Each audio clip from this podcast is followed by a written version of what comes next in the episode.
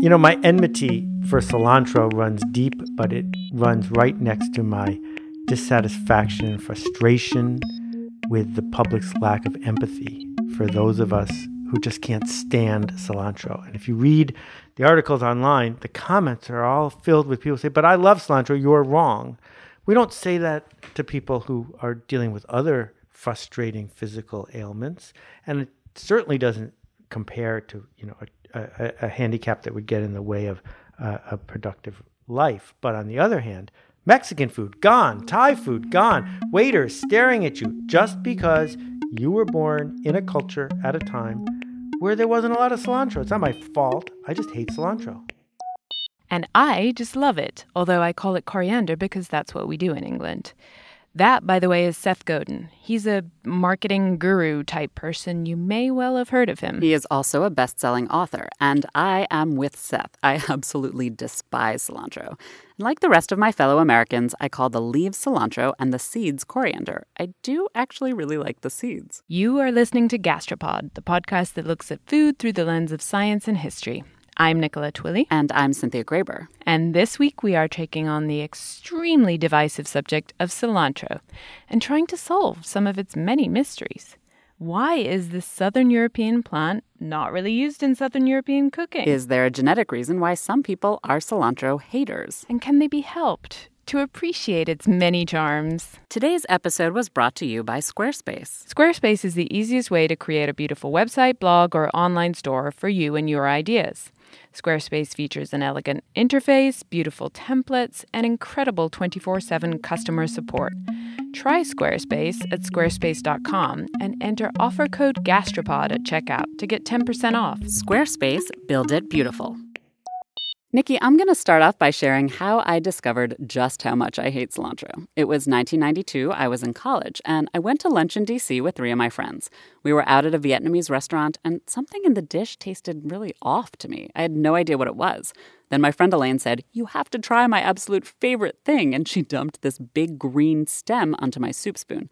I put it in my mouth, I chewed, and then I promptly spit it out. I had discovered just what was making the dish taste so bad, and I discovered that I hated cilantro. I don't remember my first time, but Seth does. It was on First Street in Kendall Square in Cambridge, Massachusetts in 19- 79 i it was probably early in the year i was in college and i went to a malaysian restaurant across the street from lechmere and i said what is this? And it literally was stunning. It was a, the same year i had sushi for the first time and sushi was fine cilantro not so much.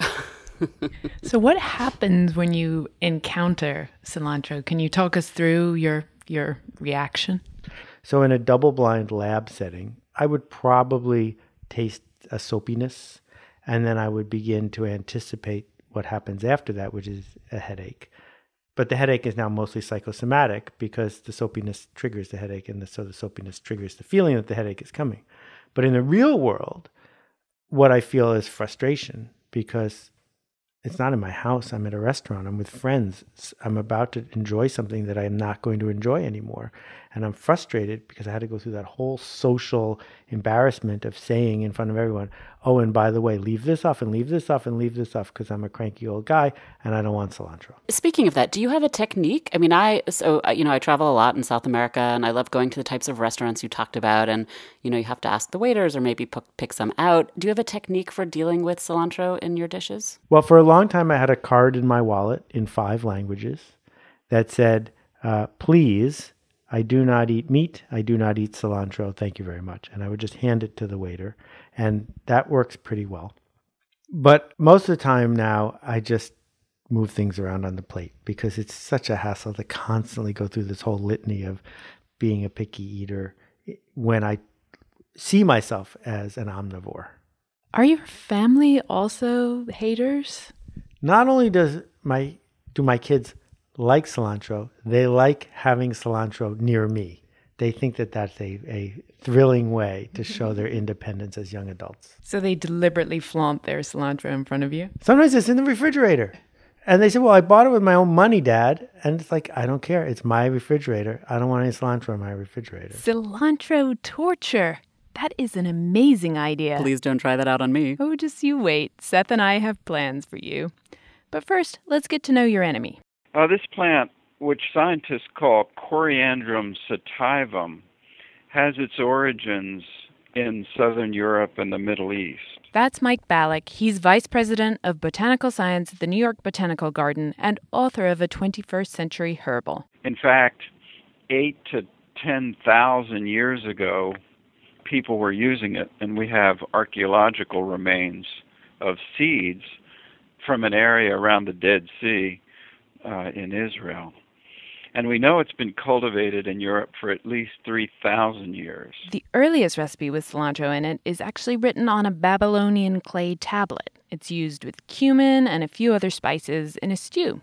Cilantro's had a very noble career, actually. It was placed in the pharaoh's tombs and used to perfume the hanging gardens of Babylon. And the Romans used to make a pesto out of it. But wherever cilantro was eaten, it was also used medicinally. The leaves are used to dispel gas, they're used to treat indigestion and vomiting and diarrhea, in addition to being a food plant. In many countries, uh, that pungent smell is thought to be an aphrodisiac.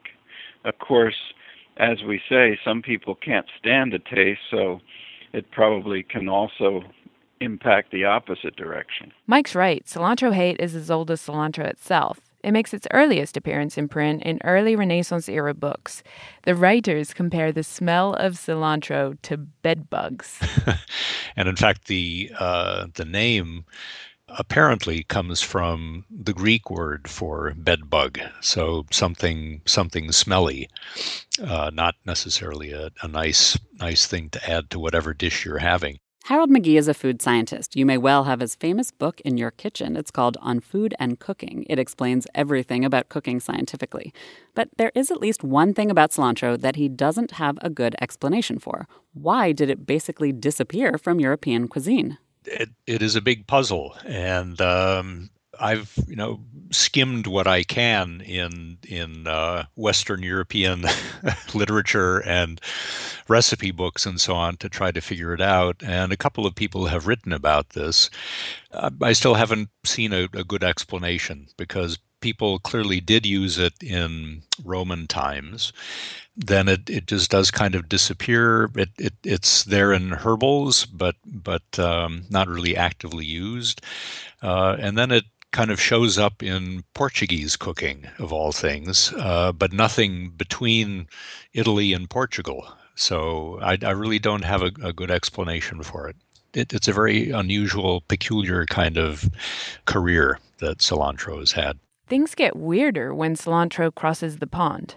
Despite its slide from popularity in Europe, Mike Balick says that. In fact, it was one of the early spices that uh, the colonists to the United States brought with them one of the first ones they planted here. I hate to break it to you, Cynthia, but the first place cilantro touched down in the Americas was your home state, Massachusetts. And then it disappeared because I can tell you that traditional New England cuisine is not full of cilantro, luckily for me. But it became hugely popular in South America. Another mystery. But it means that when Mexican and Vietnamese and Thai food all started to become more mainstream in the US in the 80s and 90s, that cilantro was hitting virgin taste buds. Like yours, Cynthia. Exactly. And it was not a hit with everyone. There was this amazing article in the Washington Post in 1994 by a woman who just hated it. That was my senior year. Those three women from the Vietnamese restaurant and I were now roommates, and my friend Melissa and I ran around the house brandishing the article. I was not alone. And since then, a fully fledged anti cilantro campaign has sprung up. There are I Hate Cilantro websites, there are celebrity haters. Julia Child came out as one on Larry King in 2002. And a lot of these haters blame their genes. I've read that. I certainly think that most of my responses to taste and smell have some potential basis in genetics, but I wasn't sure. So we called up Charles Wysocki at the Monell Chemical Senses Center. He's done a few studies on the relationship between genetics and cilantro loving or hating. There are cilantro lovers and there are cilantro haters. And my training has always been that if you see this huge amount of variability in some trait, um, it's likely to have some genetic contribution to that. And so he went to Twinsburg, Ohio with some cilantro. in Twinsburg, Ohio, the first weekend in August, there's a, a Twins Festival that is held annually. and it's quite amazing. There are thousands of people there, and twins and triplets, some quads. Uh, it's really a stunning sight. If you've never seen that many twins before, the first time you experience it, it's amazing. But Chuck and his colleagues weren't there just to gawk. Twins are very good to study if you have a suspicion that there's some underlying genetic contribution to variation. And when I speak of variation, uh, with respect to cilantro, which is one of the compounds that we studied, there is a significant variation in the response that people give. They had each twin smell both cilantro and basil. Basil because it supposedly doesn't have as much variability in whether people like it or not. And the twins rated the herbs on how pleasant and how intense the smell was. As expected, we had uh, the full gamut from I hate it, it smells like terrible soap, to the other end of the extreme where it's very savory, uh, it's I, will eat it all, all the time. And was it hard to persuade some of those eh, cilantro haters to actually taste the leaf? We actually had the cilantro haters also put the cilantro in their mouth and chew it and give us a response. and as you as you can well imagine, we weren't the most liked people for those uh, haters. More cilantro torture, but this was for science. And what Chuck and his colleagues found is that there were three genes linked to whether you like cilantro or not. One gene was related to the way molecules get turned into taste experience on the tongue. One was to do with bitter receptors, and the final one had to do with how you sense astringency and spiciness, chili peppers, and things like that. So, those are the genetic variations that seem to influence whether you're a liker or a hater. But strangely, the experience isn't because of taste on your tongue, it's because of smell. We do know that uh, if you have a cilantro hater and you have that individual plug their nose and then chew on some cilantro leaves, they do not tell you that it tastes terrible it's not until they let go of their nose that they then respond, Oh, what did you do to me? If you're keeping count at home, this is cilantro mystery number four. Why are the genes that are associated with liking or disliking related to taste when the actual thing that people are responding to is the smell of cilantro? They investigated this further. They put cilantro through a machine that separates out the different chemicals that make up its complex smell and taste. The machine that does this separation releases the different chemicals in order of how quickly they boil off. At 23 minutes, Charles says there's a really unpleasant kind of soapy scent. But then 10 minutes later, there's a really nice smelling green, herbaceous, aromatic compound that gets released. He says for likers, that's the smell of cilantro. We've had people who were cilantro haters and put their nose on the machine and they could not detect that compound. But they did get the soapy characteristic. So one interpretation of that is that individuals who are cilantro haters don't get that very pleasant smelling aromatic character, but they do get the soapy component that overwhelms their overall impression. Uh, another interpretation might be that uh, cilantro likers have the ability to smell the, the very pleasant compound, but they have a reduced ability to smell the unpleasant soapy characteristic. We don't know which way it goes yet. It's going to take some additional research to get an answer to that. That is weird, quite frankly. So, Nikki, we don't know if you're smelling something delicious that I just can't sense, or if I'm smelling something horrible that doesn't come through to you at all. Or if the nice smell I can smell just outweighs the nasty one, but you don't get the nice one, so you don't see the point. Man, cilantro is like a riddle wrapped in an enigma or whatever the expression is. And then Chuck told us something even weirder. He said some people who originally hated cilantro eventually do start to like it. We know from some unpublished studies, we've done, we have done some survey work. We have people who start out as cilantro haters. So they're likely, at the genetic level, on the one end of the spectrum. However, over the course of time and ex- exposures to the cilantro, they become a liker.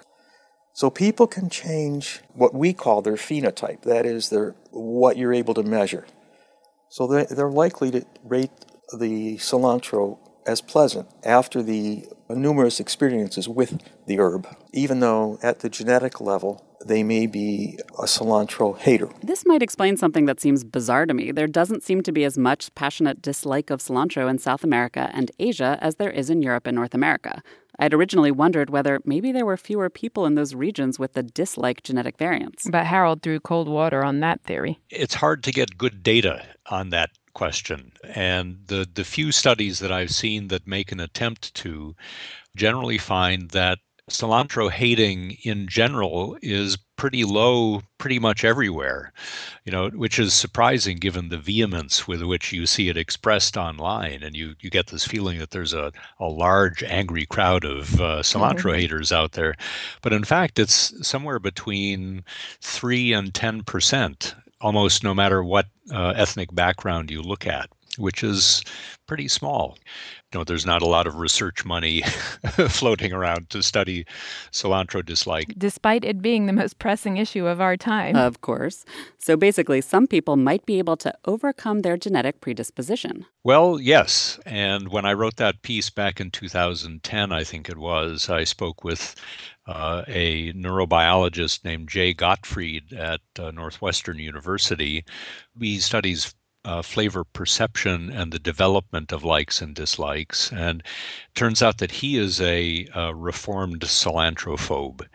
Uh, so he could speak from personal experience. His interpretation, based on what he knows about how the brain works and, and his own experience, is that it's not necessarily that you're born hating cilantro. It may be that you're born with an especial sensitivity to the compounds that give cilantro its particular aroma.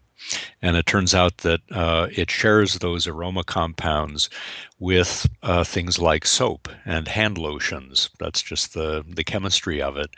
And so, if you grow up in a culture where your first exposure to those particular smells is in soap and hand lotions, then when it comes to you on a plate, you don't really want to put it in your mouth. That's not where it belongs.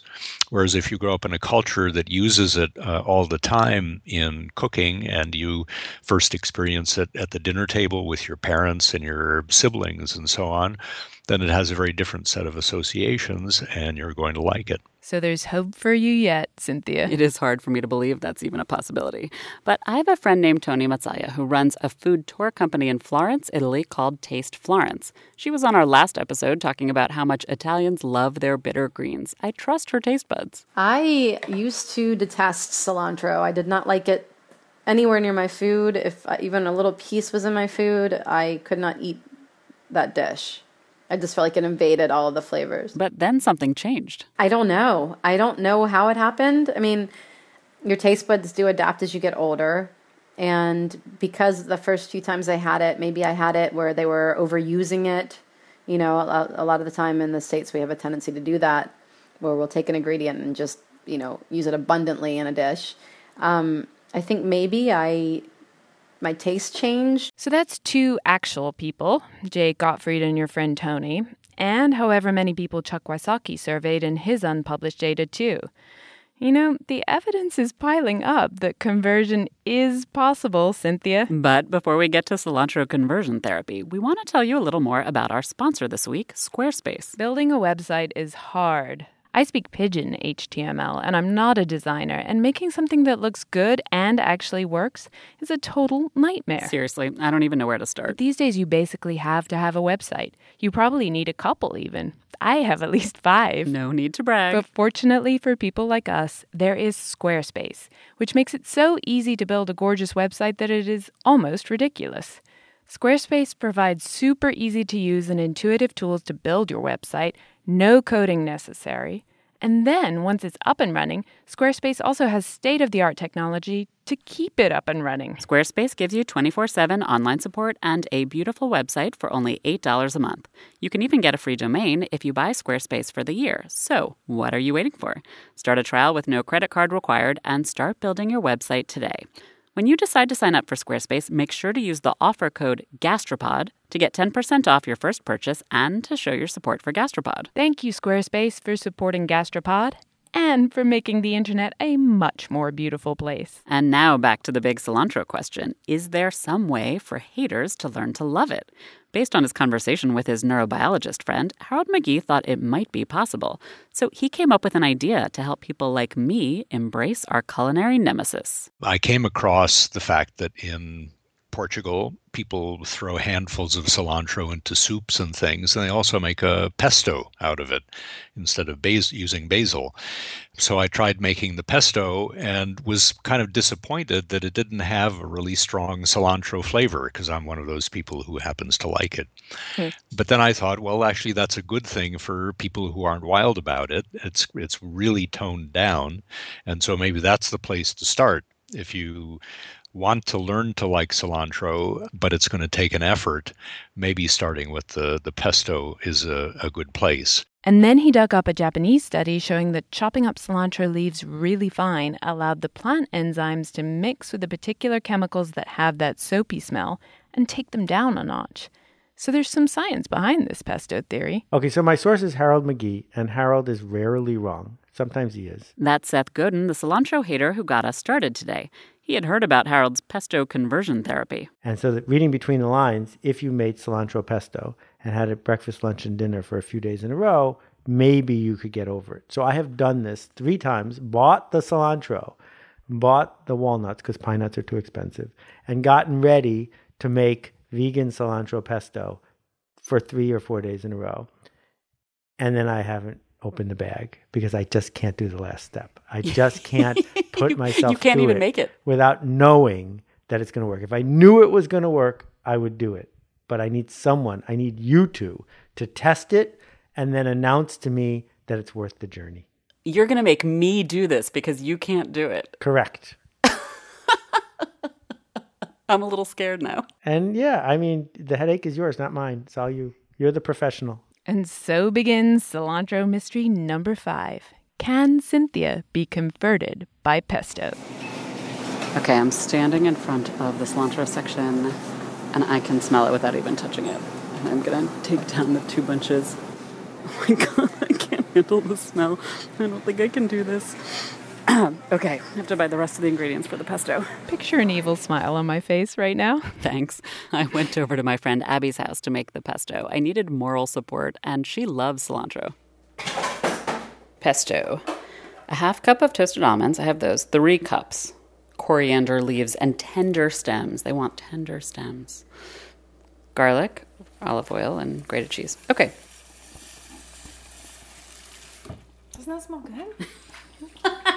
At least it smells good to one of us. Do I need to measure it? Maybe we can just throw it in uh, the blender. I mean, it's supposed to be three cups, right? What do you think? No, I think we can probably just throw it in. Let's just take out some of the bigger the, stems. Okay. I know you're reluctant to handle it. I am, it's true. ah. Poor Cynthia's retching. I could do this without breathing through my nose. Yeah, there, there we go. Okay, it's turning into pesto. Hmm. Is that working? Yeah, actually, I can't really smell it. When you stick your nose in, what do you smell? Mm, no, I, I smell cheese and garlic and nuts. and those are all things I like. In fact, those are all things I love. It smells delicious. It, it, it does, because it doesn't smell like cilantro. so that's the smell test, but you tried it, right? I tried to try it. Do I have to eat it by itself or can I put it on something? I don't know. We're gonna, you're going all in with a spoon. Okay, I can't believe I'm eating this voluntarily. It still tastes like cilantro. I'm not quite there. Just to let the listeners know, I gave Cynthia the absolutely tiniest bite possible, and she managed to eat about a quarter of it. I'll eat the rest of it. Hmm. Yeah, so, okay, your turn. You can taste the cilantro when you taste it. Kind of at the end. Mm hmm. It tastes very green. It is reminiscent of basil pesto, but you need to be a cilantro lover for this pesto. the next morning, I mixed in about a teaspoon of the pesto into some rice for breakfast. If I'm trying to desensitize myself, would it help if I plugged my nose? Or maybe that defeats the purpose. Maybe I'm supposed to get used to the smell. I don't know, but I really don't like it. Ah, yeah. Blah. it's really. Ah. Ah, okay. I made it through only about half of that half a cup with that teaspoon of cilantro. I, I can't do it. I hate hate, hate throwing food away, but I think I have to put the rest of this rice in the compost. I just, I can't do it. This was not working so well. We turned to Harold for advice.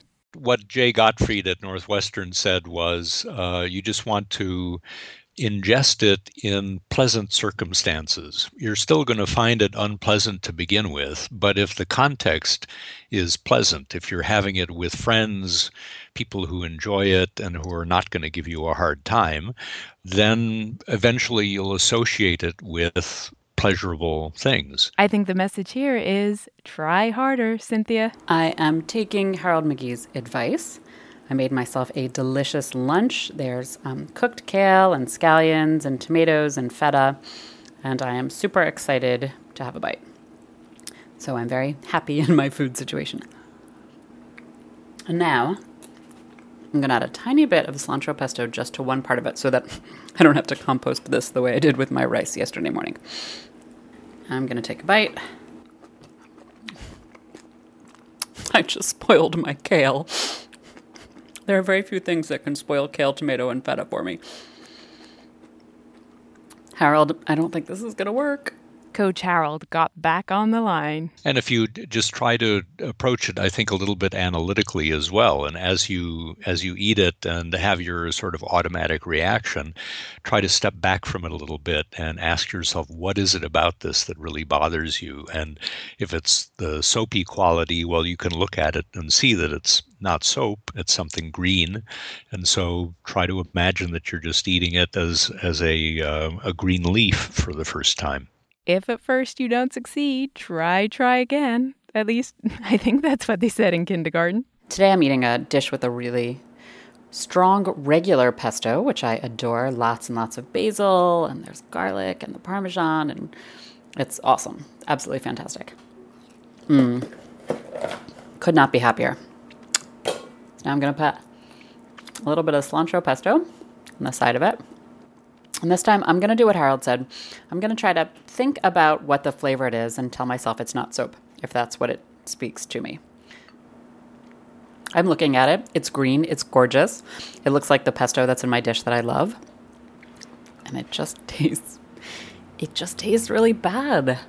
I tried one more time after that and it still did not work. Scientifically speaking, I think we have to take this as convincing proof that Harold's pesto theory is not a universally successful conversion therapy. Something must work for some people. Jay Gottfried eventually liked it, and Toni did. You know what I think the problem is? You don't want it enough. I do, I do, in, in theory, I guess. I mean, I'd love to be able to travel around South America and not try to pick out green leaves and stems all the time. I just have a hard time imagining that something that inspires such intense dislike for me would ever change. But but here's the thing: does it really matter? We all perceive the world differently. Your basil, Nikki, it's not the same as my basil, and so there are just some things I don't like. Who cares? Well, you're missing out. Guacamole is nothing without cilantro. Guacamole is so much more delicious without the cilantro in it. I'm not even going to stoop to that argument. But it is true that we all live in slightly different sensory universes, especially when it comes to smell. It is certainly true that there is tremendous variation, especially in our experiences of smells. We published a paper a couple of years ago suggesting that there's so much variability in the human genome that no two individuals are experiencing the same olfactory world. That's scientist Chuck Wysocki again. There are other smells that individuals cannot experience, whereas others find them totally offensive. For example, if I'm out in the countryside and I come across roadkill skunk, my window goes down. I very much enjoy the smell of skunk. Uh, my wife, on the other hand, uh, will not let me put the window down if she's in the car. This is an even bigger mystery than cilantro. Who ever heard of someone liking the smell of roadkill skunk? I can't even imagine. But you know, the final mystery for me about cilantro is why are there such violent feelings about it? I mean, Chuck likes skunk. My basil's not the same as yours. And I don't love beets, but who cares? It's not anything I'd start a blog about. Whereas people get really, really passionate about cilantro. Why? Again, that's a really good question. Uh, I, I started that piece in 2010 by quoting Julia Child, who was a, a cosmopolitan eater and who said if she came across raw cilantro on a dish, she would throw it on the floor, which is a pretty strong statement. Uh, so it's it's a really good question. To me, that's that's one of the the, the ongoing mysteries in food is, is why it inspires such such deep uh, feeling. Well, I love it. I personally very much enjoy cilantro. I'm one of those people who happens to like it. It has a very pungent flavor. I love it. I love it now. I love it with lime. I love it, especially in Thai food. So you're in the minority, really, Cynthia. It's true. What did Harold say? Uh, you know, maybe 3 to 10% of people hate it, but we're loud. I don't know why, but it certainly inspires deep feelings. It's possible that you, there's just no hope for you and, and cilantro are never going to get along. it might be true. You're both under the wrong sign. might be possible. You're a Capricorn, right? Cilantro yes. is like a, a Gemini or something. it's just all wrong for you. but I am a Gemini. And I do like you, so maybe there's hope for cilantro. We have lots of people to thank this episode. Seth Godin set us this challenge. This episode is his fault, and I hope he's grateful. Thanks, Seth. I have some leftover pesto I can send you. Thanks also to Mike Balick. He's vice president of botanical science at the New York Botanical Garden, and he recently published a book called 21st Century Herbal, a practical guide for healthy living using nature's most powerful plants. Thanks to Harold McGee. I'm a huge fan of his writing and of his book on food and cooking. But I'm sorry, Harold, I just couldn't make your experiment experiment work. Thanks to Abby Klima for moral cilantro pesto support. And finally, thanks to Charles Wysocki, emeritus member of the Monell Chemical Senses Center in Philadelphia and skunk smell aficionado. If you're a gastropod liker, feel free to make a donation at gastropod.com. Also, you can find all the links to the cilantro studies and articles there. And if you decide to try out the pesto desensitization technique yourself, please do let us know. I would love to hear if it works for someone else. We are on Facebook and Twitter at Gastropodcast, so you can connect with us there or email contact at gastropod.com. We'll be back in two weeks with a trip to Mexico to explore the history and science of tequila and mezcal. Salud! Till next time.